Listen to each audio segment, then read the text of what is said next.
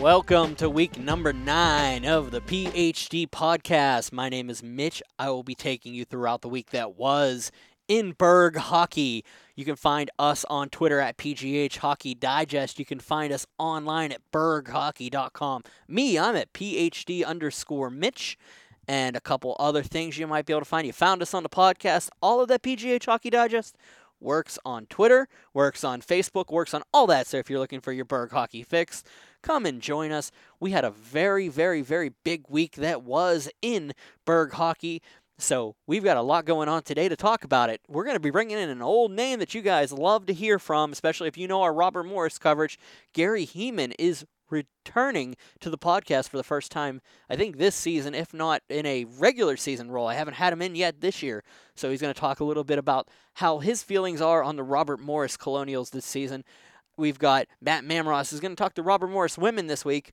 I threw a little bit of a curveball this week, so if you're looking for your AAA, your NAHL, USHL, anything like that, we're not going to have it this week. We're going to do a super show this next week because we have a very short week on everything else. So we're going to throw it all together. Mamros is going to bring you back within his around the region updates on all of that. Hopefully, I'm going to get a little bit of input from a couple other things that I'm looking at right now. Uh, PIHL, we've got an interview from Mike Bagnato of the North Allegheny Tigers, who are absolutely on a tear this season. We've had some really nice upsets in AAA and Class B in the PIHL. We'll talk about those as they continue on. We've named our players and goaltenders of the week also coming up. So you want to listen in and check into all that. Um, with that being said, we're going to talk a little bit about the Robert Morris men with Gary Heeman, who is returning to the show. All right, we are joined now by our Robert Morris men's beat writer, Gary Heeman. You probably haven't seen him in a while, and neither have I. We were actually pretty surprised to see him this past weekend. Dirt track season's over, Gary. How has everything been with you, sir?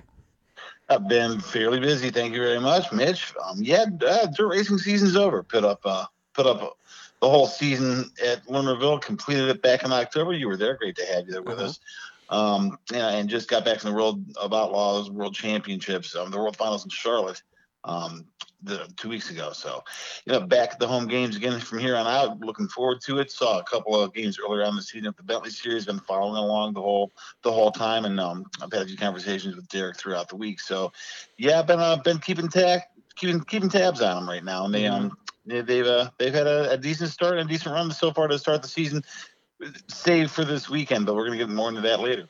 All right, so let's uh up until this point, what have you seen from this team that you didn't expect to see? And what have you seen from this team that you didn't eh, you you thought you would see? Didn't expect to see. All right, we'll start with that one first. I um, didn't expect to see near the penalty kill be as good as it's been. It's it has been really great. I mean, they've really done a good job of um of clearing out the um the, the puck out of the zone, um, you know, getting in the um, the high traffic areas and the slots and clogging lanes, um, and not panicking when they've got the puck in their end. I mean, certainly that's the the one thing that is a trademark of a great penalty kill. We all know is that you know there's no that quicksand feeling where you know they're they're kind of drowning in it and they can't get it out and the legs get a bit weak and so on and so forth until they give up a goal you know they they're out there doing the job i mean you know it's it's workman's you know stuff it's it's you know very detail oriented, but it's not very flashy, but it's effective. And the job they've done this year so far, the penalty kill has um has really been great. Um, did I expect them to be uh, at this point with a seven five and one record? It's about what I thought we were going to see at this point, right around a little bit above 500. Um, you know, you look at last year and you look at the um the ending record, and you're like, that's not the in, the indicator of what we knew was Robert Morris Colonials hockey and, and the team last year. Um, they were better than that. You know, just um, it, circumstances prevailed throughout. You know, the beginning and middle of the season, um, up until the last few weeks in the playoffs. Um, so this year, I think it's it, it's about what we've um, expected for the most part. So the penalty kill has been great. Um, you know what we thought was going to be good. Well, we thought the um, the amazing cable master was going to be great, and he's actually been a little bit better than than I thought. Wow. Mm-hmm. Um, you know, I remember we, you and I and Alan were um, were up in the uh, in the media area watching him put on a performance. What a show that um that Ferris State game at the Three Rivers Classic a few years ago. We we nicknamed him the Amazing Cable Master. I mean, he was just standing on his head. He was you know saving everything in sight. and you know you, you never think you're gonna you know ever see a guy like that in your team's colors. You know, I mean, and it just turned out to be that way. I mean, one door you know opened at Rep Morris, and you know in comes um, Justin Kapelmaster from Ferris State. We're happy to have him here. And um, he's been fantastic um, mm-hmm. so far. So, you know, I, I think um, to this point in the season, the one thing we can say is that when everything's working together, they're one of the best teams in Atlantic hockey. Um, and when they're firing on all, all cylinders, um, and the puck can get in the net, um, you know, with Justin Kapelmaster in the net and the experience that they do have mm-hmm. as far as leadership goes, and you know the, um, the offense that has not completely fired all the way there yet. I mean, this is one thing that we've got to watch, especially with the second half of the season. Um, there's some big guns that haven't completely fired yet, and you know they're going mm-hmm. to at mm-hmm. some point. And when they do, I mean, look out. Um, so yeah, the sky's the limit for them for sure. Okay, now you are speaking about these big guns we're expecting to see, you know, eventually like go off, but how good has this younger supporting cast looked to your in your eye so far? I mean, you didn't I, did, I didn't expect these younger players, you know, having as many freshmen as they have in the lineup to just mm-hmm. come in and be able to be slotted in and do several roles. Like I know they were pretty big on players like Kramer coming in. Uh, I right. believe Cam Hebert's come in and had a pretty solid couple games here. The mm-hmm. defense, especially, that that's been one thing that I was concerned about coming into the season. Uh, they they seem like they're just supposed to be here at this point early. Absolutely, it's a it's a completely uh, Schooley assembled team for the most part here. I mean, you can tell that the back line. Um, the one thing that uh, we've been you know blessed to have throughout most of the program's history is a backline unit that can skate, that can move that puck and move it well. I mean, mm-hmm. you know, you're talking about kids that have very good feet, and you know they're hard to play against. And you know what? It, it it's kind of it was a unique thing. It was kind of a question mark coming into the season. I mean, we we watched you know three straight you know senior classes with uh, you know one huge defensive stud in there that like nobody else in the conference came close to having. Rob Mann three years ago, Alex Bonche two years ago. Last year we graduated Eric Israel. Um, you know, those are two big defensemen that can be physically punishing, and then a, a an amazing, you know, high skilled puck moving defenseman in Eric Israel. You looked at what was left of the Colonials guy. Where's the one guy that stands out head and shoulders above, you know, like like the other three aforementioned players? And I'm looking around going, you know what? They just all play really well and play really sound defense. Yeah. I mean, there's just there's not one weak link as you look at them and you watch them play together in their units. Um, you know, you look at the growth of a player like Nolan Schaefer, who's done amazing things. Schaefer's been the one that stood out to me a lot yes. this season, like from la- from you know last couple last year to this year. Yes. Insane. It's just a big jump. Yep, absolutely. We're seeing that growth of the sophomores that were freshmen last year, of course, and you know everybody else is progressing in place. I mean, I really think you know this may be a, a, complete defensive core that they can all move the puck. They all know their you know their roles and they're playing them and they're expanding their roles as they get better, more confident and they've already got the penalty killing down pat. So combined with the forwards doing what they do, and that's pressuring the points, and and that's uh, giving you know the decision makers a little bit less time to work with, and making people a little bit less comfortable out there on the ice. It's um it's really been a good thing to, to watch so far this year. So they're they're seven five and one right now. It's about where we thought would be in the top of the Atlantic hockey standings. I wasn't quite sure. Um, they got a bad rap from you know a lot of early season rankings um, and media. And I, you know, I did not partake in any of them this year. Think, you know, it, it's very hard, Mitch, yeah. to get an accurate looking preseason NCAA hockey poll in any conference. Things move around um, so fast, and you don't know half the stuff. It's yes. like you don't know how people are going to meld with you know new new teams, new players, and like you know you look at those things, and then you look at how things actually started to, to fall through and what teams are looking good this season. You can't really get a good judgment until around the Thanksgiving mark, like we are now. It's and, true. I mean, yeah. I mean, look at look at last season. I mean, if you if you took last season as any sort of you know, barometer, you were if you're going to make out a poll or a, a preseason ranking, you're going to have Niagara in the top three. Well, Niagara went winless for how long? I mean, you know, very uncommon, but yeah, that happened. I mean, they started with an over, for I think went over eight at maybe even nine at one point. They've won recently though, mm-hmm. but um, you know, I mean, you, you, look at you know what you think you should have coming into the season and what you actually get. They're two different things. Um, most people had RMU lined up between six, seven, and eight, you know, right in there. Um, I felt they weren't there. They're they're in the top five somewhere. I wasn't quite sure they were, you know, conference leaders this early, but it's been mm-hmm. a, a, nice thing to see. Got a bit of a humbling experience this weekend, though, and I'm going to talk more about that. Um, you know, as a, right a, into a, it. a young hot Air Force team that I'm well, they I wouldn't call them hot exactly because they actually they they, they had had a, a bunch of learning experiences themselves coming into the weekend um, coming off a, a, sweep. I forget what it was at the hands of. Um, they got swept actually. So, you know, I mean, there are 12 freshmen on that Air Force team, and you know what? They look like they were born knowing how to, you know, beat the Colonials at their own game this week because they were working hard, and that was one thing that I know Derek Schooley was not completely happy with, and I don't think the players and the leadership of that team were happy with either. Was just the effort, especially on Friday night. Friday night was a really rough night to to you know to accomplish what you need to do to accomplish to to beat an Air Force team, no matter how young they are. You know they're going to be fast. You know they're going to be mm-hmm. um, very very well drilled and decisive with the puck. Um, you know they're going to be you know very disciplined. Um, they're not going to take a whole bunch of undisciplined penalties. They're going to play things the way they've been instructed to. Um, having said that, they were a step ahead for virtually 60 minutes on Friday night. I mean, it, it, the Colonials just had an anemic offense.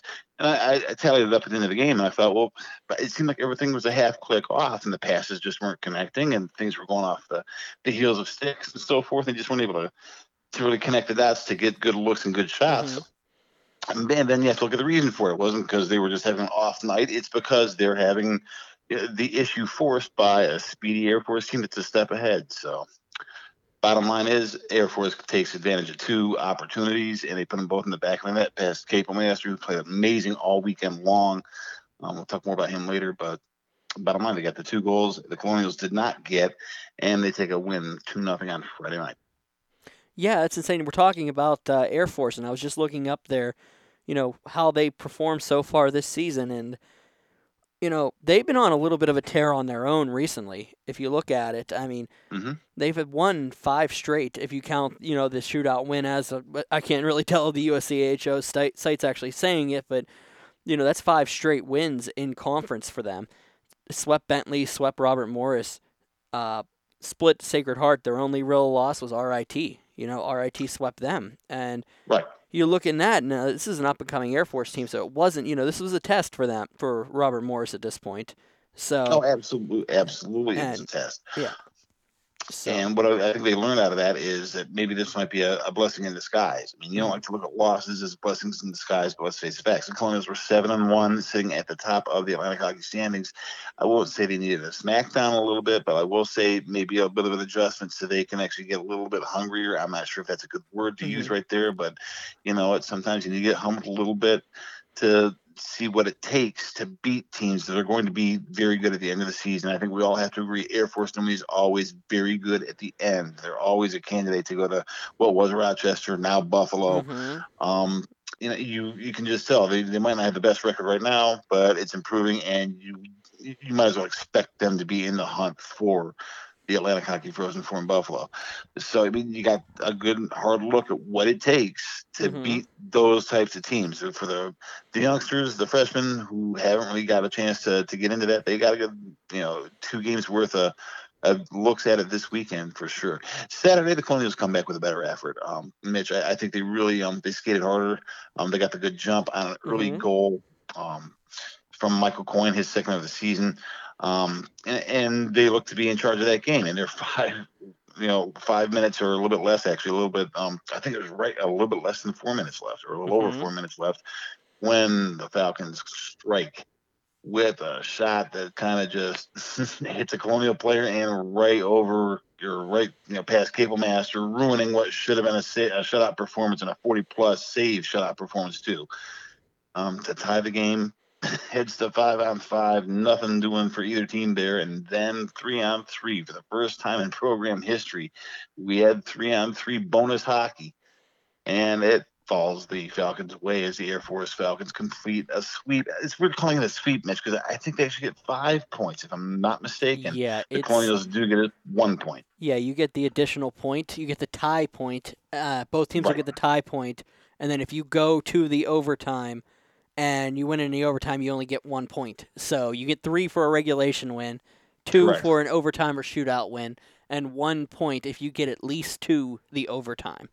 So, So, it's not the it's not the most damaging thing in the world. If that's No. a true sweep, that's a six point gap. You're only looking at a four point gap now. yeah. Um, and with the new point formula, um, it's you know th- that one point does help because it's one point less Air Force gets and one point more that you get, Well, and that's a good.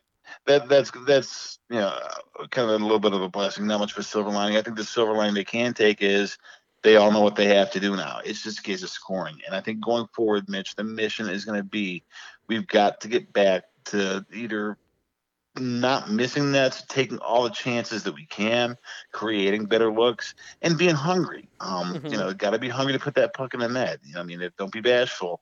You know, do what you have to do to get it down there and get it in. Throw it at the net. It's never a bad shot as long as it hits the net. Um, you know, I, I think they they're going to see to do that what they need to do, and that's going to be to outwork teams to 50-50 pucks and lose pucks wherever they find them, and get creative and turn them into offense. If they can do that, they've got players that have the wheels that can turn that into open man or odd man rushes and scores. mhm. Um, I think they're just seeing the speed at which they have to do that now and the intensity. You know, that's the one thing that comes out of this weekend. The intensity with which they do things is going to have to be ramped up if they're going to want to beat the best teams in this conference. Well, we're going to go to Erie this coming weekend and face Mercyhurst on a home and home. We'll start there on Friday and then come home on Saturday. Mercyhurst hasn't exactly had the illustrious season they're used to up there. No. Um, they're, you know, they have four wins on the season and three of which had to come in the overtime period. So, and they're all by they're all four of them were by one goal. It's been rough. They're coming off of a sweep at the hands of Niagara. They beat they split with American International with an overtime win there and Bentley, same thing, an an overtime win against Bentley. So a split there. So it, it hasn't exactly been the best season for Mercyhurst in recent years, but if you take out that twelve to nothing loss, Yeah, to American? International. oh my It- god, I saw that the other day. I, This- I, I was in yeah. disbelief. this doesn't, you know, it, it's, you know, this is going to be a hungry Mercyhurst team. So, especially in a rivalry game against Robert Morris, the home and home is always something that you see a lot of a lot of physicality, a lot of hitting. Um, you know, home and home now. What are your takeaways coming up to a team like Mercyhurst after that I series? think I, I think it might be a good weekend to get a little bit of the uh, the offensive problems worked there. The scoring problems actually worked out. Um, there's some confidence that can be gained there. I'm not saying that Mercyhurst is bad defensively. I've never said that. Rick Gotkin is Oh, an no. amazing coach. He's accomplished great things there. But the Mhm. thing about it is the styles typically that Mercyhurst uses and the things that they like to do to be successful often lend themselves to going back and forth a little bit with the Mhm. Colonials. So we tend to get those weird games where you know last one with the puck wins a lot of the time with the Mercyhurst Lakers. Um, that's that's a tribute to both both sides. They play entertaining hockey, and the fans love it. Those are normally the very good games to watch. If you're ever able to, to get to a Mercyhurst RMU game, you're going to be entertained for sure. Um, what I think, wow, I mean, it's it's going to be a, a challenge to get six on this weekend. I think that if they bring the hunger and the intensity, six points is within their reach. Though, um, I think with think about like this, Mitch. From here on out, you're gonna hear me say this a lot. With Justin Kapelmaster in net, anything is possible. Mhm. Um, you know, and you look at the way Nick Perkusic has progressed in his season this year. Um, he's really been, you know, a, a leader among the forwards um, in the scoring department. But he, you know, plays a rough game, a tough game. He gets the to the dirty areas where you need to go to get goals. He knows where to find them. Um, you look at Justin Addamo and Luke Lynch. Um, you know, there's a lot more goals to come from either one of them. You know, Aiden Spellacy can definitely pick up that you know offensive torch a little bit more. He's already shown glimpses that he's getting close, uh, you know, to to really breaking out. He's already scored this season, um, but I believe he's a player that can be an impact player for the Colonials. Um, I'm gonna throw the name at you, and I'm gonna have to. I'm doing this for practice, actually. So if you're listening, I'm hoping I get it right. Santeri Hart. Uh, he's 26, Mitch. Hart. I think it's Hardakainen. Harkinen. Yes. Yeah, I believe that. I, I it's tough. I haven't been around as often, so that kind of hurts me a little bit trying to figure it out. True. But I do, do believe that, that that is correct for it. yeah, I've, I've noticed him in some you know, some of the film I've seen in the games I've seen so far. Um, I'm liking the wheels, I'm liking the skills, and I like the awareness so far of him. I think um, he could be one of the freshmen that really produces well over the second half of the season, as well as um, Roman Kramer too.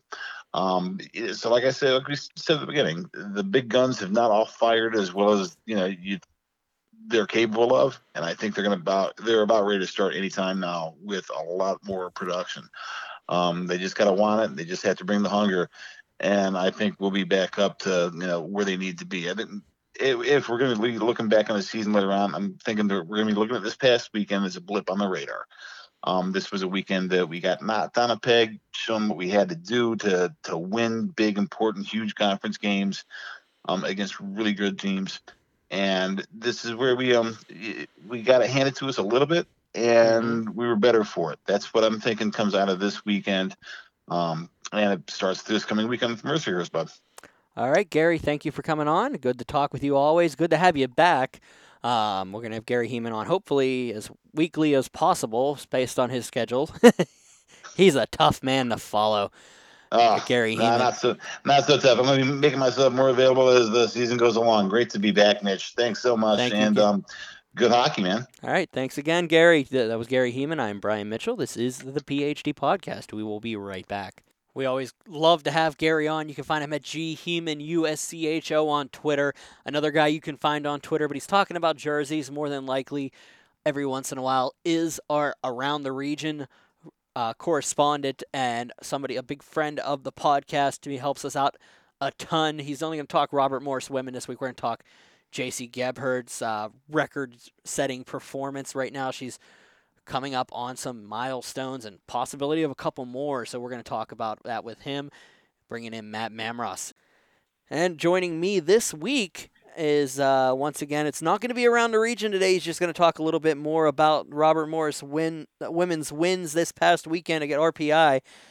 It is my multitasker, or all-around Jersey guy, and now officially he's a statistician. It is Matt Mamros. Matty, how you doing today, buddy? Good. Good. And uh, I didn't get my master's in data analytics for no reason. We put that thing to use on Friday. That's for sure. Yeah, they stuck Matt on Stat Crew when I came in. I was making fun of him the entire time on the Robert Morris like men's game. Pictures career, but that was fun. Yeah, they didn't give him the job that he wanted. He just got a job that they wanted to give him. So he was stuck with our buddy Tommy Pika, and um, you know that's that's harassment enough for anybody. So all right, Oh, no, I love Tommy. Don't give. was- I got to give him a hard time. Enjoyable. Yeah. Yes. Uh, So we're I talking. I got critiqued on drawing too big. Uh, what else did I get critiqued on? Oh, I put the uh, I put the shots on the wrong side of the rink in, in one period, but uh, that was corrected. So don't, don't worry about that.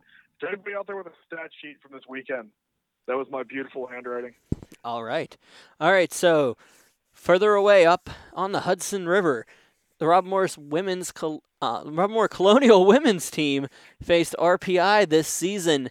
Um, of course, we're gonna just lead it right now. J.C. Gebhard hit the 100 assist mark on the season, two points behind, two assists behind Brittany Howard's record, and To They tie. just- the yes. tie. You know, that's just a tie. Three points to lead, and with uh, St. Lawrence coming next weekend, we're getting closer to those those numbers falling quicker than we thought possible.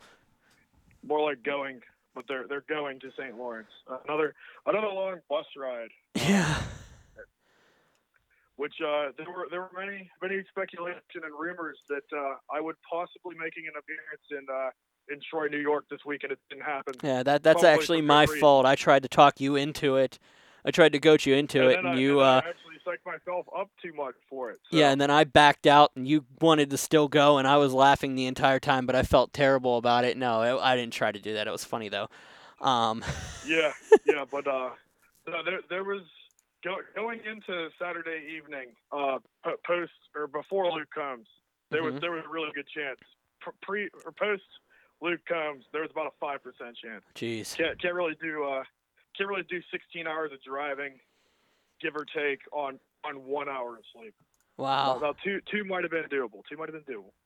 But uh, no, I mean this with this day so close to the record, hmm yeah, I, I gotta be there on Friday. So that is that is what Matt is doing on Friday. Well, I'll I'll uh, I'll pass you on the way to Mercyhurst. Or I might actually make it back to Mercyhurst in time for that game because I believe the women's game is 4 p.m. Yeah, you won't make it back to Mercyhurst in time for that game. you know how far away you know how far away game- they're talking. You you'll probably pass through Mercy. The the Robert Morris men will probably make it back to the island before you get to get to Erie on that trip. That's a long trip, sir. Yes, but uh, opposed to my previous driving feats, uh, not as long as you would think. for for me at least, right now. If I was, if you add ten years onto my life, I I wouldn't be able to do it. I'd, Yeah. I'd be wanting to stay home. Yeah, But, uh, definitely. No, good good weekend up in uh, Troy, New York. A three-one victory against RPI on Friday, and a six-to-one victory, including a four-goal period, I believe, today against RPI, including uh, Jay getting her 100th career assist. Uh, Lexi Templeman continued her point streak, so she is well on her way to a 50-point season. And It's Michaela crazy. Boyle set the after a scoring change, set the record for fastest career hat trick in Robert Morris history and fastest career natural hat trick, and ties the record for most hat tricks in a season. It's insane. So that it's was- insane. That's something that's a little interesting tidbit right there. Yeah. And we're talking about all this, and it's uh, you know, you had a goaltender split this weekend. You got to see both Kirk and DeSmet, and they both preferred performed admirably in net this weekend. And it's just all starting to come together for the Robert Morris women, isn't it? Oh, absolutely. I mean, who- knows with uh with the how much longer you'll see it because once they get into conference play, Coach Paul kind of settles on one, goes with it. But when they, you see these out of conference games, there's there's a chance you could see anything. So I mean, we saw a lot of the fourth line in, in the third period, the third and fourth line. But they're the thing I was the most impressed about this weekend was how their middle six, which has sometimes been questioned in the past, is really come together and just meshed well. The the middle six being uh, Kuzi, Maggie, and Gel, and Joe. It'll come to me. I Yeah. lost I lost my train. But but the, the the middle six that they have rolling right now is fantastic. It's it, this is probably one of the deepest Robert Morris women's teams we've seen since the the tournament year and uh, the year they lost to Mercyhurst in the CHA championship. Yeah, it's definitely crazy, and it, it's just like you know that was that Boyle transfer has been something that has been really good for that meld, and you talked about it with people being on pace for their, you know, eh, I haven't seen this many players on a point per game pace, fast, you know, longer, you know, this many in, in a long time, Probably if any, if ever, on this team, Yeah. and it's like the team's just making itself better being there and you look at the you know three juniors and two sophomore I mean, a sophomore and uh, a senior on top of the list there in the top five in points on the season. So uh, it's Yes, and I mean you got you got another or you got JC in the the scoring title race for the nation. I mean, but, but Daryl Watts kind of like took a mega jump. oh yeah. everybody. I was just looking that so, up. Okay, So so it's uh, I was doing there, but I mean anything's possible. I was doing some math and I was looking at that up and we're talking about you know the record you know the, the pace that Jay is on and all this stuff that we're looking at. She is on pace at 2.07 points per game. She's only 17 points behind Brittany Howard right now for the points Yes, lead. That will put her and she's already has one 10 point weekend this year. So who says she can't have another one? Well, she has St. Lawrence Incredible. this coming weekend on the road. And then a which home series another abysmal team. I mean, you they uh they put the ECAC conference standards on the telecast hmm at multiple times today. I mean, RPI win, winless RPI is at the absolute Mhm. bottom, and then I believe either directly above them or, or, or yeah, directly above them is Brown, hmm and then directly above them is St. Lawrence. So we're we're playing. I mean, they're still ECAC teams, so they're very good. Yes. But we're talking about these are teams that are struggling to find an identity Mhm. and you have a chance to go in and put a beating on them. So You, you, then you have Mercyhurst. situation. Then you have And then Mercyhurst you got home. Mercyhurst. And then you Which have you got to go in playing Mercyhurst on a little bit of a hot streak. You can't correct. falter going into that week because that week is very important as to Mhm. who controls the conference going into the first, the second half of the season. So Yeah, that's a huge team game right there. But then you have number two Wisconsin, and the bat what they're referring to now that I didn't even know about is the battle at the Burgh tournament, and that's Wisconsin so Colgate Northeast. name. It has an official name, Wisconsin Colgate Northeast, and Robert Morris. They will play Wisconsin at 1 p.m. on January 4th at UPMC Lemieux Sports Complex, and then on January 5th, the team that did the had the exact same result that they had, either at 2 p.m. or 5 p.m. at UPMC Lemieux Sports Complex, and the game that she is projected to break that that record, January 11th at at RIT. So if she, they have her on eight games before she breaks the record at her current pace. Now, give or take, you know, we're talking about that all the time. She's only 17 points behind. So we were talking about possibly before Christmas, maybe President's Day is a little more, you know, American it's, President's it's a Day. little It- more feasible because you know you got the you got the ups and downs. Plus, if you're in a situation where you're comfortably winning a game, you're going to balance your line loads. Uh-huh. So she's not going to get as much ice time as if they were either only up by one or possibly trailing a game. So that's something else to take into account of it. But the just the way that stuff is happening, and JC had a beautiful goal to open both games Mhm. this weekend. So just something that was incredible. And that her shorthanded goal was also insane. I believe that ties her for the nation lead on shorthanded goals at Mhm. two. So that's that's something also pretty cool. She's on a tear right now, and at 85, what was it? Sorry, 79 goals for Howard, and she's on a pace for the goal record too. She needs 15 to break. um, Wait, I'm sorry. No, she needs 13 to break the. Uh, wait, I'm sorry. I'm doing my math wrong today. I'm sorry, sir. 79, 64, 15 goals. 15 goals off of the point, uh, the goal scoring lead. I mean, it, it's just insanity. The, I'm thinking a couple years ago, you know, it's not, you know, she's going to get close. She's going to be, she'll probably break it. I didn't think that we're, could be looking at a 200 point season here. Yeah, yeah. I mean, a 200 point player in Yes. general, which we've never had. Oh, sorry, 200 point career. Yeah, you're right.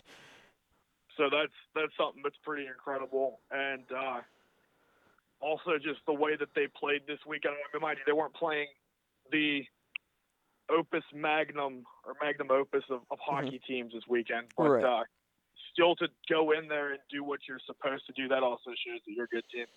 Because even the because nobody uh, the the elite teams and the good teams don't lay eggs when they Mhm. go to play bad opponent. They don't they don't do the the Pittsburgh special where they play down to their opponents, uh, which we've seen with the Steelers and uh, the Penguins in the past. So No comment. Um, that was a good Yeah, one. I like yeah. that. No comment on that one. I mean, but that that is that, I mean that's just what I've witnessed from from my football and, Mhm. and hockey experiences, and uh, I mean even even the Otters back in the day, we're talking like the the 15, the 16 year Otters did that as well, where they'd be playing like a, a garbage team like the uh, Owen Sound Attack or uh, Oshawa, and they would just play down to them, and then it would just look like crappy. She is game. currently What a- second in shorthanded goals. Uh, Elizabeth Giguère of Clarkson has three. Gebhard and Orad Oh, uh, has two, along with Belinskas of and Comfer. Also, each have two, so she's in a four-way tie for second in that category. And on the power Which, play, which is pretty impressive for Yeah. Comfort because I mean that's a that's a Team USA national member that has only played. We're talking two, Mhm. maybe. The, I think this is her third weekend of playing due to uh, some sort of injury. Mhm. So I mean that's that's impressive in itself for for that player to to go ahead and do Mhm. that just because of how long she was out. Boyles in a tie for looks like ninth for in goals scored. That is no, I'm sorry, for- in seventh, a tie for seventh in goals scored in the nation. And, then I believe Emily Curlett. Curlett's still the leading the league in power play goals. Yes, she is by three. She she has eight, and they're the next closest four players have five apiece. And we're gonna Yeah, see so, one of I them in a couple weeks. So in Mercyhurst. So Yes, which Mercyhurst, uh, from what I understand, from my buddy Eric, friend, good friend of the show. Uh, Mm-hmm.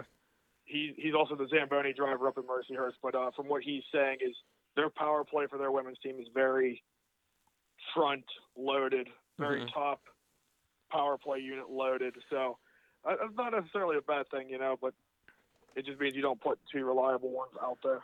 All right, we're gonna get there. We're gonna have get through St. Lawrence this weekend, and then we're gonna talk a little bit more. We're gonna talk probably next weekend. You're gonna bring back. You're gonna be back next week. You're gonna bring us on our updates for everything else.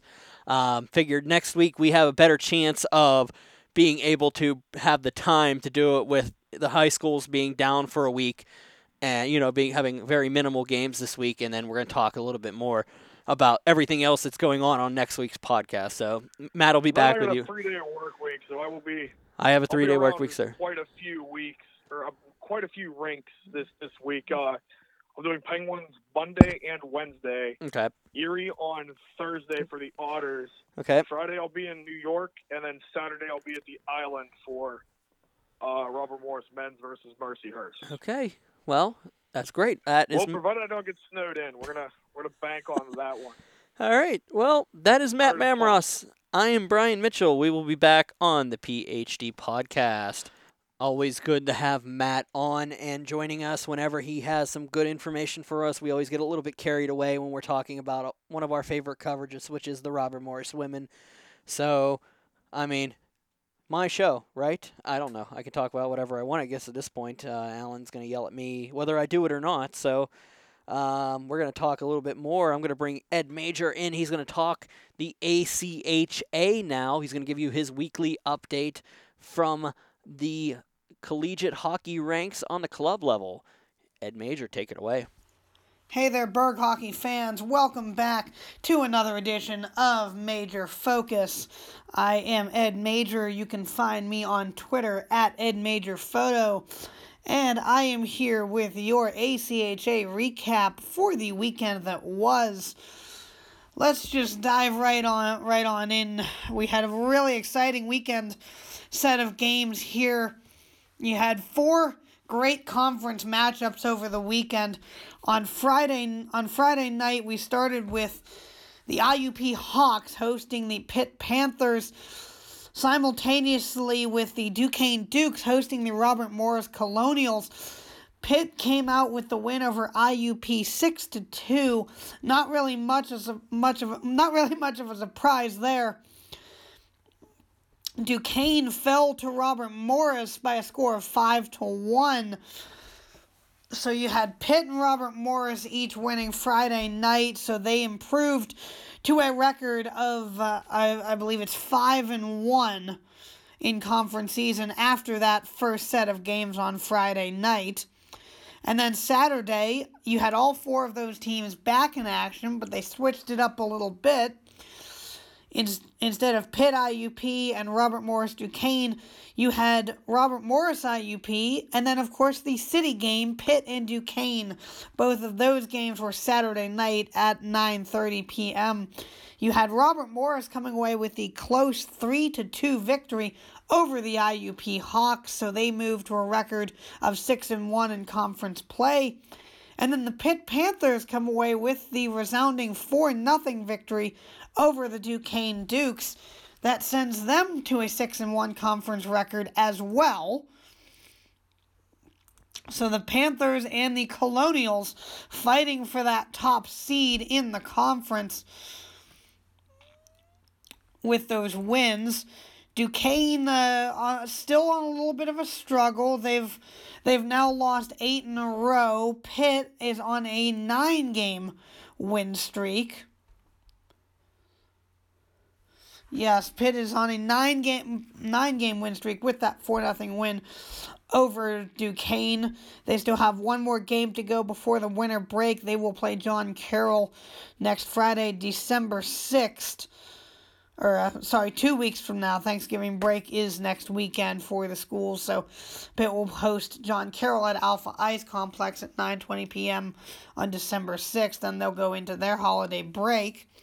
Duquesne will travel out to Lawrence Tech on December 6th and 7th at 8:15 and 7 p.m. respectively before they go on their break. So they will try to salvage what has been a difficult part or a difficult early part of this season for the Dukes. Back to the scores that were, you had West Virginia was the only other team in action besides these conference games. They are actually at a three-game tournament out at Villanova. They fell on Friday night to Cornell 6 to 3. I'm not quite sure what the score for the Saturday night game was, and of course they will play uh, they will play Villanova on Saturday night. I'm not I'm unsure of that score at the moment, and they will play Niagara in the third game of that tournament on Sunday, November 24th at 11:30 a.m. So I'm not quite sure of those scores at the moment, but I will be sure to update that on Twitter. So follow along with me at Ed Major Photo, and you can see those updates as I get them. Moving along to the weekend that will be, we're jumping ahead two weekends. Next weekend, obviously, is the Thanksgiving holiday, so no ACHA action on the 29th and 30th of November. But that first weekend of December, we have a lot of good action coming your way. Only one, uh, only really one local game is Pitt. Like I said, Pitt will play John Carroll, the host, the Blue Streaks at Alpha Ice Complex at 9:20. But you have Robert Morris traveling out to Delaware on Friday night and Saturday. That's a 6:15 p.m. and a 5:25 p.m. game at, uh, I believe it's Fred Rust Arena. Slippery Rock is going down to play the Liberty Flames on the 6th and 7th. They have a weekend set with them. Those games are each at 7 p.m. at LaHaye Ice Center. West Virginia will travel out to IUP. That's at S&T Bank Arena on Friday night, December 6th at 8:05 p.m. And they will play they will they will also have a weekend series against at Buffalo on the on Saturday the seventh and Sunday the eighth. That's those games are at two thirty p.m. As I said, Duquesne will travel out to Lawrence Tech for a weekend series, and uh, and I believe actually that is your weekend that will be for the December sixth, seventh, and eighth weekend. So you guys won't be hearing from me for a couple weeks, so I hope you all have a great holiday, a great Thanksgiving. Again, you can find me on Twitter at EdMajorPhoto. Uh, I'll be sure to. I'm. I'm gonna try to keep myself occupied with something going on, with, with something for next weekend with no ACHA hockey going on. So. Uh, pay pay attention. Maybe you'll see something interesting. Maybe not. Who knows? But uh, I'll send it off back to Mitch for the rest of your Burgh hockey updates. A lot of those names that you just heard are players that came from the PIHL, and it's no surprise the talent has been being pumped out for a while now. And in the future, you might be hearing about a couple of those in the ACHA level because uh, the guys who want to stay closer, maybe have a little bit of fun. Uh, names like Tonkovich, who you know took off and came back around, and you know it, it the Canon McMillan product, of course. And the 2015, I believe he was in the state final with Canon McMillan. I was there at the Pegula Ice Arena for that one. So I, you know, I've been around and I've known a couple things going on. It's a name that stuck out with me for years. The Tonk, as we continue to call him, and they call him, I believe, everywhere he's been. So yeah, we're moving along. We're going to go into the current crop of PIHLers, and we're going to start. We're going to start in Single A this week. Fox Chapel defeated Chartiers Valley 4 to 3 at Mount Lebanon Ice on Monday. North Hills over Westmont Hilltop at the Island 3 nothing. Bishop McCort over North Catholic 4 1 at First Summit Arena at the Cambria County War Memorial in Johnstown. Wheeling Park defeating Wheeling Catholic 15 to 3 at WesBanco Arena. Ed Major had coverage of that game. Freeport over Beaver 7 4 at Brady's Run. Thomas Jefferson 10, Greensburg Salem 5 at Ice Castle. And in the final game of the week, South Park defeated Blackhawk 3 0 at Brady's Run. Standings coming out of the week look like this in the Northwest. Kenworth Catholic with the loss falls to 6 and 1 with 12 points on the season, leading Blackhawk at 3 and 4 with a shootout loss at 7 points in that playoff spot. Beaver gets 2 points, 1 and 7 on the season, puts them in third place, and Sewickley Academy 0 and 8 to start the year. Thomas Jefferson keeping the pace on the Southwest at 8 and 1 with 16 points. South Park, second spot in the division with North Hills and Chartiers Valley starting to fade away. The Eagles have 14 points, two behind the Jaguars. North Hills and Chartiers Valley, six points apiece, starting to open up a little bit of space for those final that final spot.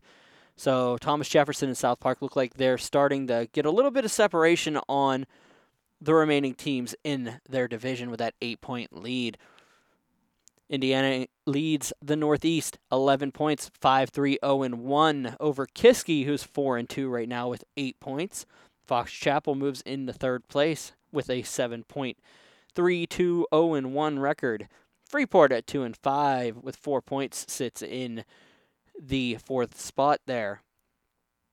Norwin still leading the Southeast, but barely. Bishop McCort making a little bit of run at them. Six and one are the Knights with 12 points. Bishop McCort at 5 1, 0 and 1. Have 11 points on the season. Greensburg Salem at 4 2, 0 and 1. Just behind them, two points out of McCort's playoff spot with nine points. Westmont Hilltop at five points rounds out the Southeast.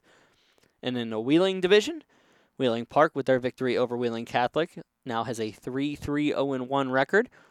Good for seven points with Wheeling Catholic at 0 and 4 to start the season. Statistically speaking, Will O'Brien leading the way from Thomas Jefferson, 16 goals, 12 assists, 28 points. Addis Oltenbekov, Bishop McCort, 16 goals, 9 assists, 25 points, tied with Cole McNair, who has 15 goals and 10 assists, five of which are on the power play. It looks like it leads the classification. Greensburg Salem native Hunter Fairman of TJ has 10 goals, 12 assists. That's good for fourth place. Uh, Jacob Daly and Mason Pivarnik are tied for fifth with 21 points apiece. Pivarnik comes in with 9 goals, 12 assists. Daly, 7 goals, 14 assists. On to the netminders, leading the way in the South, sorry, in the Single A. Shane Peremba of South Park, 463 minutes in, has a 7 and 2 record with a 954 save percentage. Logan Marnick of Chartiers Valley, 2 and 2, has that 935 save percentage. Eric Petica of Kiski, 4 and 2, a 928 save percentage.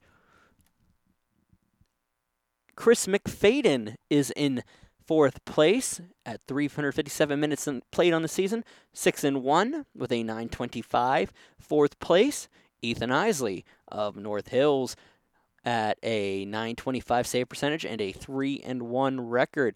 Isley, of course, is miss associated on the website with the uh, actual numbers that he was supposed to be playing. He he is credited with a game against Thomas Jefferson that he did not play in. Uh, sorry, that he played in that he is not credited for. I apologize. I did double check everything, and the fact that I was there to see it, I went ahead and fixed the numbers for them. So he's three and one on the season with a 918 save percentage. That'll put him in fifth place in the single A for netminders move from one to another. It is Eddie Pazzo of the Thomas Jefferson Jaguars taking this week's Player of the Week, the 10 5 victory for Thomas Jefferson.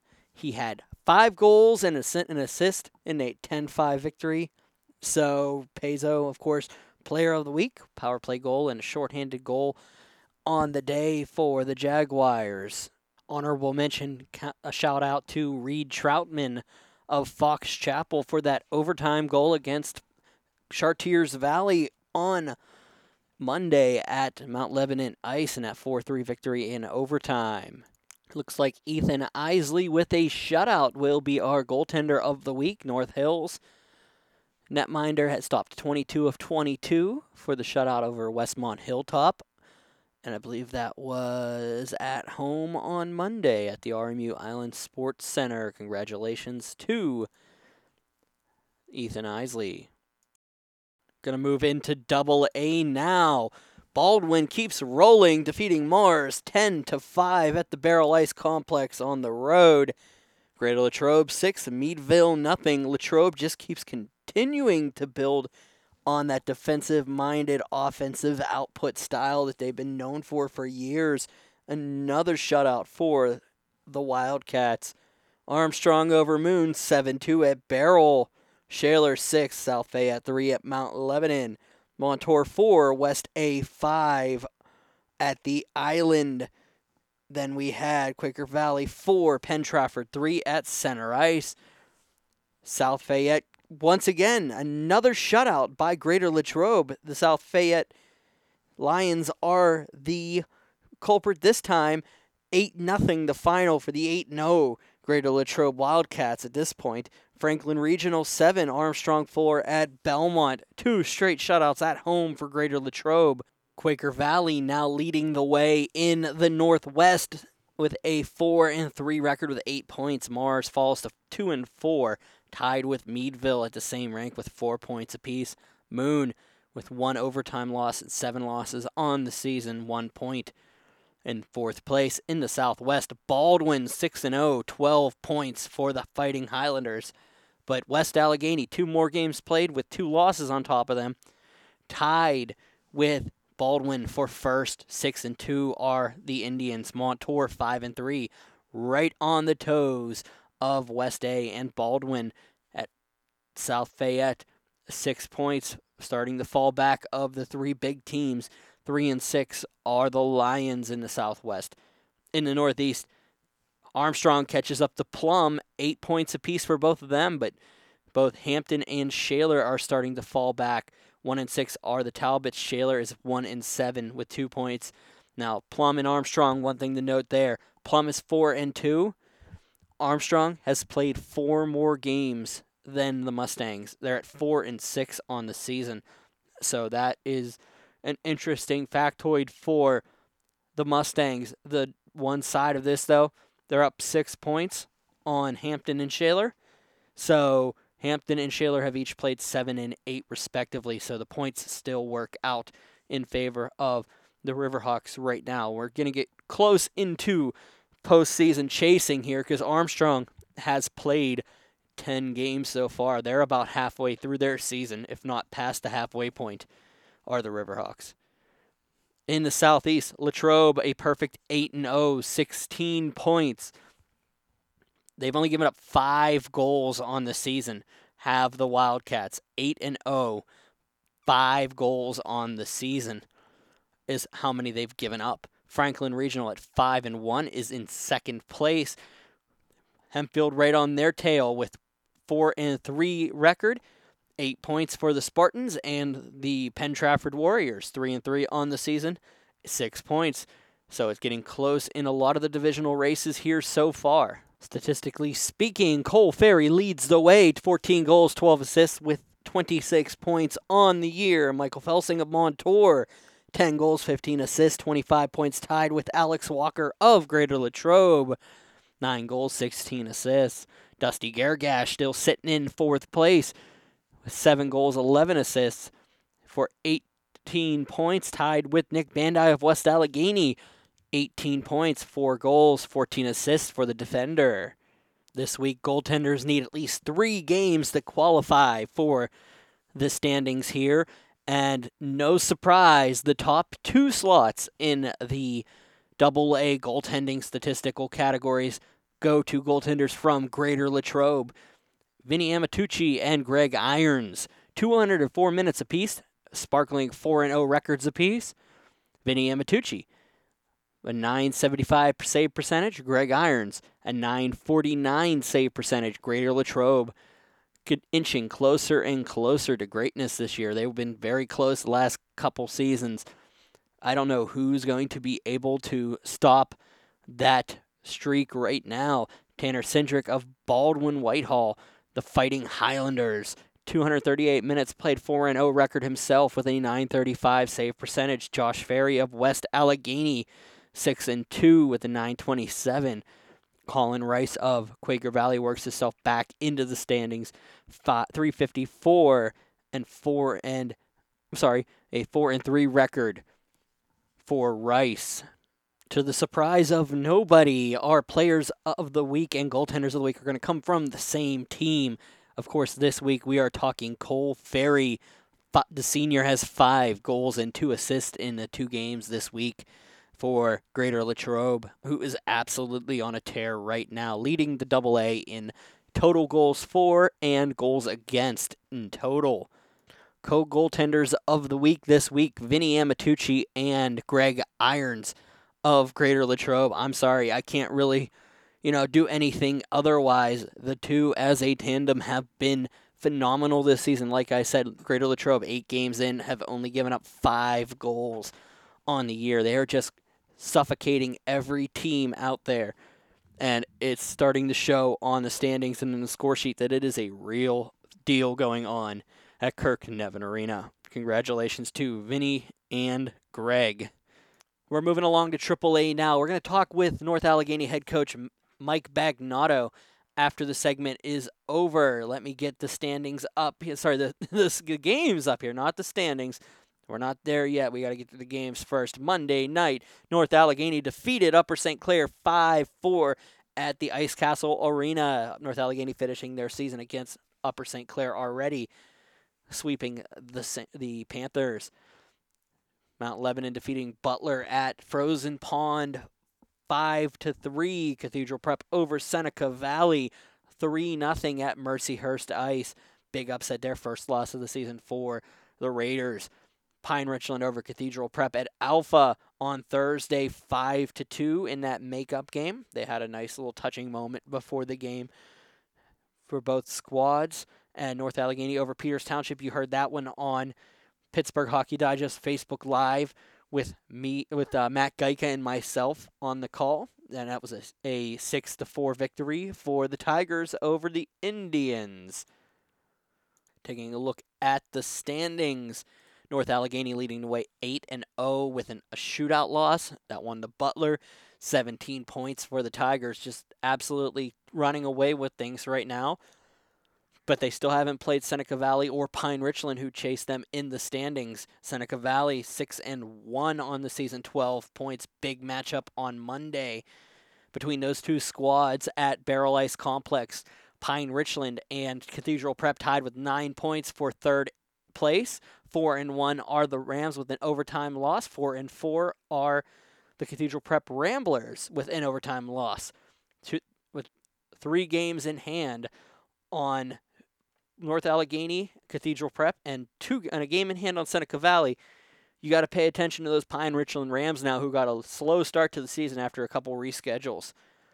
Upper St. Clair, seven point, seven games in, four and three, tied three ways with Canon McMillan, Peters Township. That is for for fifth place, fifth, sixth, and seventh encompassed there.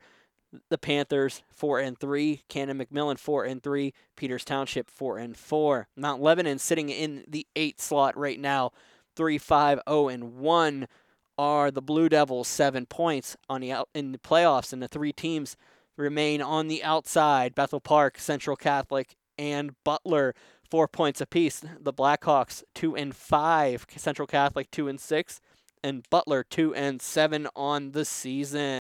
After a solid week for North Allegheny, it's Tyler Lamarck and Connor Chi leading the way. Lamarck, five goals, 14 assists, and 19 points for the Tigers. Connor Chi in second, seven goals, nine assists, 16 points. Josh Rip sitting in third now, 10 goals, five assists, and 15 points two power play goals on the season for Rip. Mark Lehman ties with Rip from Peters Township. Nine goals, six assists, 15 points. Colton Sheary of Upper St. Clair sitting in fifth, 12 points, seven goals, five assists on the year.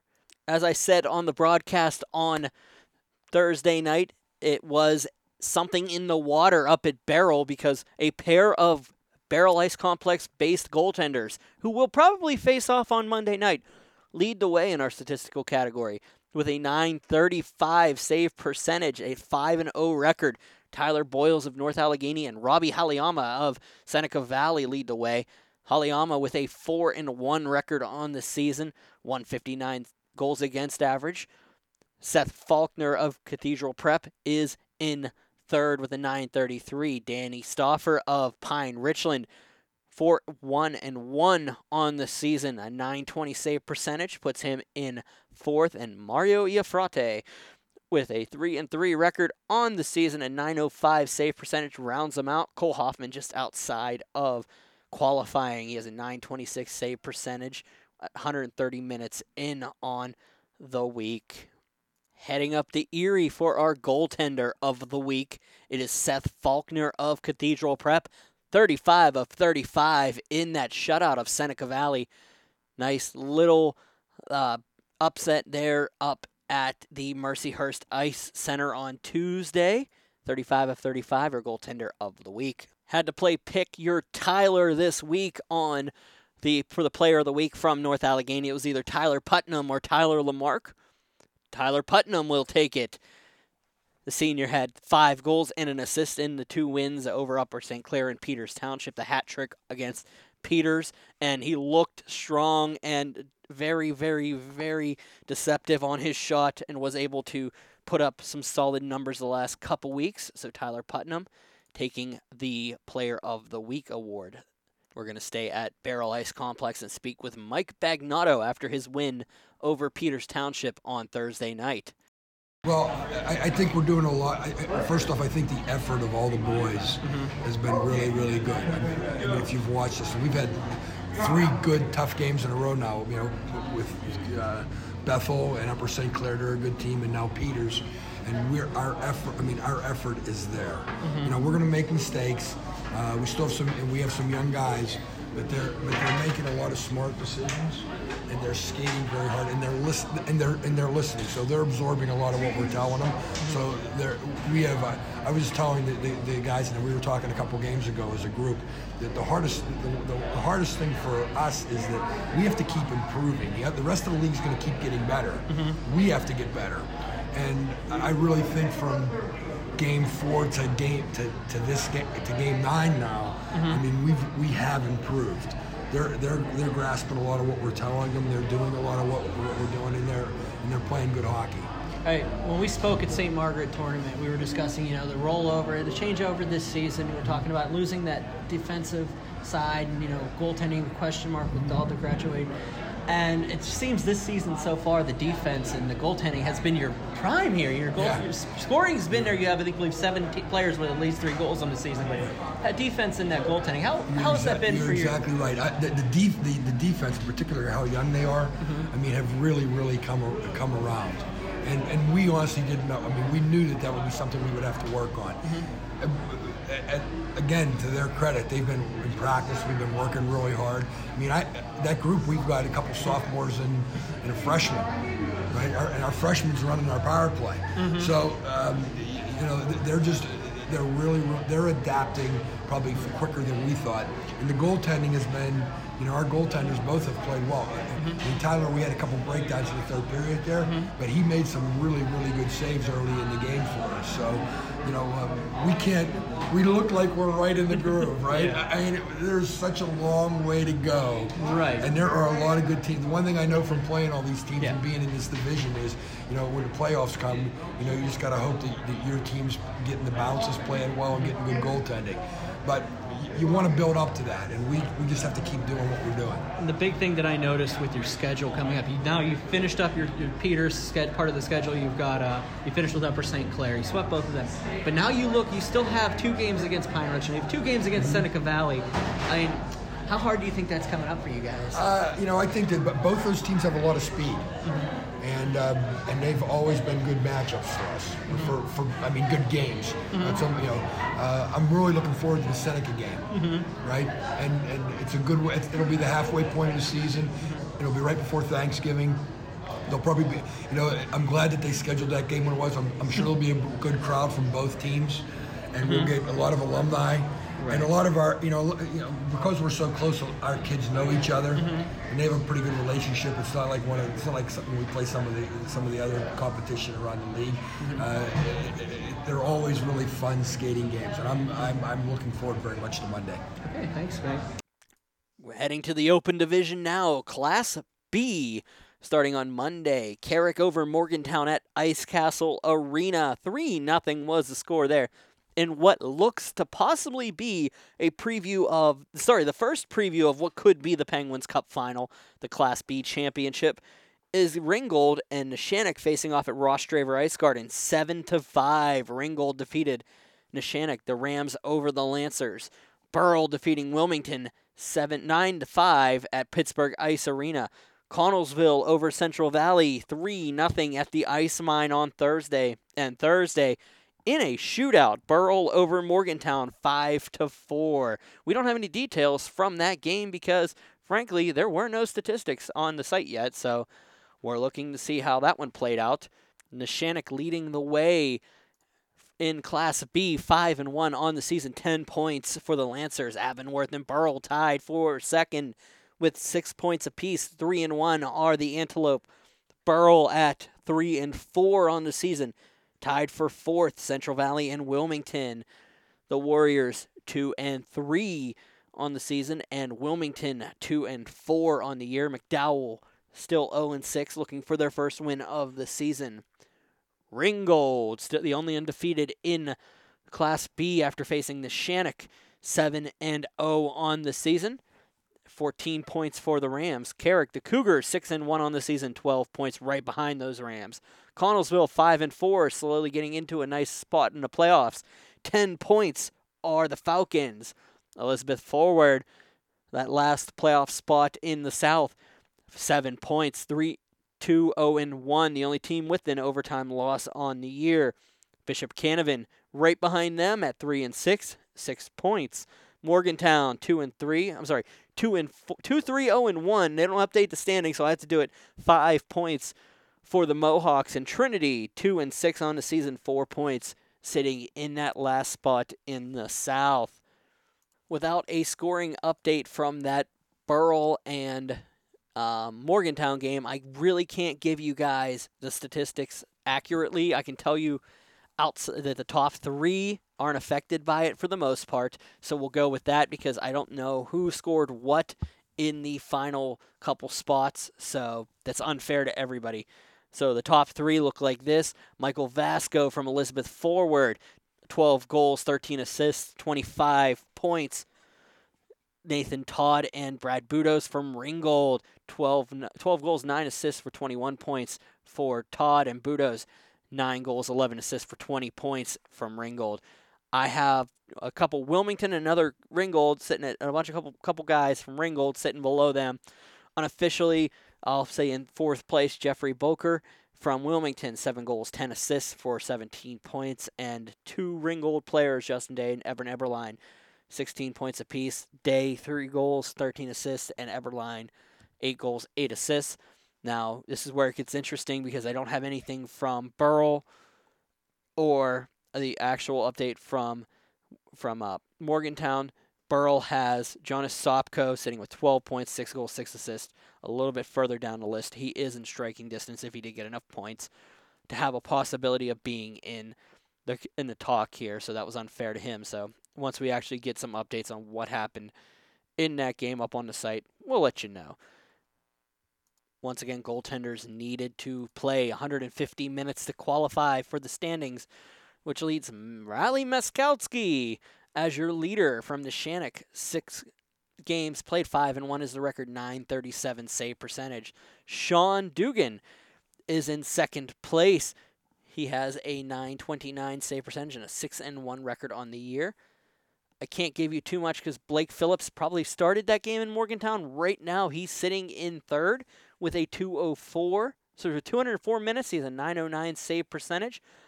Uh, let's see. Alex Mitchell from Connellsville, 5 and 4 on the season, 458 minutes in on the campaign, 880 save percentage. And John Chop rounding out the top five that are qualified.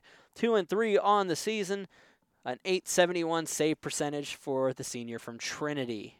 Sean Dugan is our goaltender of the week from Carrick. Stopped 24 of 24 in a victory over Morgantown. I believe that was on Monday at the Ice Castle Arena. The senior has a very had a very solid season so far. Six and one. He stopped 144 of 155 that he's seen with two shutouts on the year and a 929 save percentage. It was so nice. I'm going to do it twice. Here are co-players of the week: Brad Budos and Zach Kalinowski of Ringgold. Those two combined for a comeback victory over the Neshannock Lancers. That game was 5 4 Neshannock about five minutes into the third period. And Budos would score on an assist from Kalinowski on a power play. Hunter Hodgson would take a lead on a Budos assist with Clayton Kolake on top of that. And Budos from Kalinowski would be your seventh goal of the day to put it away at 13:26. So Budos and Kalinowski are co-players of the week on the PHD podcast. We are going to end it here today. It's been a long show already. We're running a little bit longer than I want. I don't really want to go over an hour, but you know, like I said earlier, my show, my rules, more hockey to talk about than what I imagine. And next week we're going to catch you up on your AAA standings and doing all those, you know, the updates on the teams and how they're doing. The Penguins Elite Girls have their Thanksgiving tournament at home, so we're going to be able to talk a little bit about the 16s and possibly talk to see if some of the 19s are around to discuss uh, how their seasons are going. We're going to be uh, talking with some of the teams uh, that are going out. I'm going to Robert Morris in Erie when they play Mercyhurst this upcoming weekend, and then I will be back at home for the Robert Morris versus Mercy, Mercyhurst home game on Saturday. So it's going to be an interesting week coming up, plus our regular PIHL coverage. I'm debating whether or not I can make it out tomorrow night on Monday night, or if I'm going to be out on Tuesday. Definitely for the game against uh, between Peters Township and Canon McMillan. I'll be calling with Matt Geika on Pittsburgh Hockey Digest Facebook page. Um, so if you want to pay attention to all that, we'll have it every week. Once again, I would like to thank Gary Heeman, Ed Major, and Matt Mamros for coming on, Mike Bagnato for talking to us about North Allegheny's season thus far. For all of us, from Pittsburgh Hockey Digest, my name is Brian Mitchell. Take care, guys. I'll see you in the rink.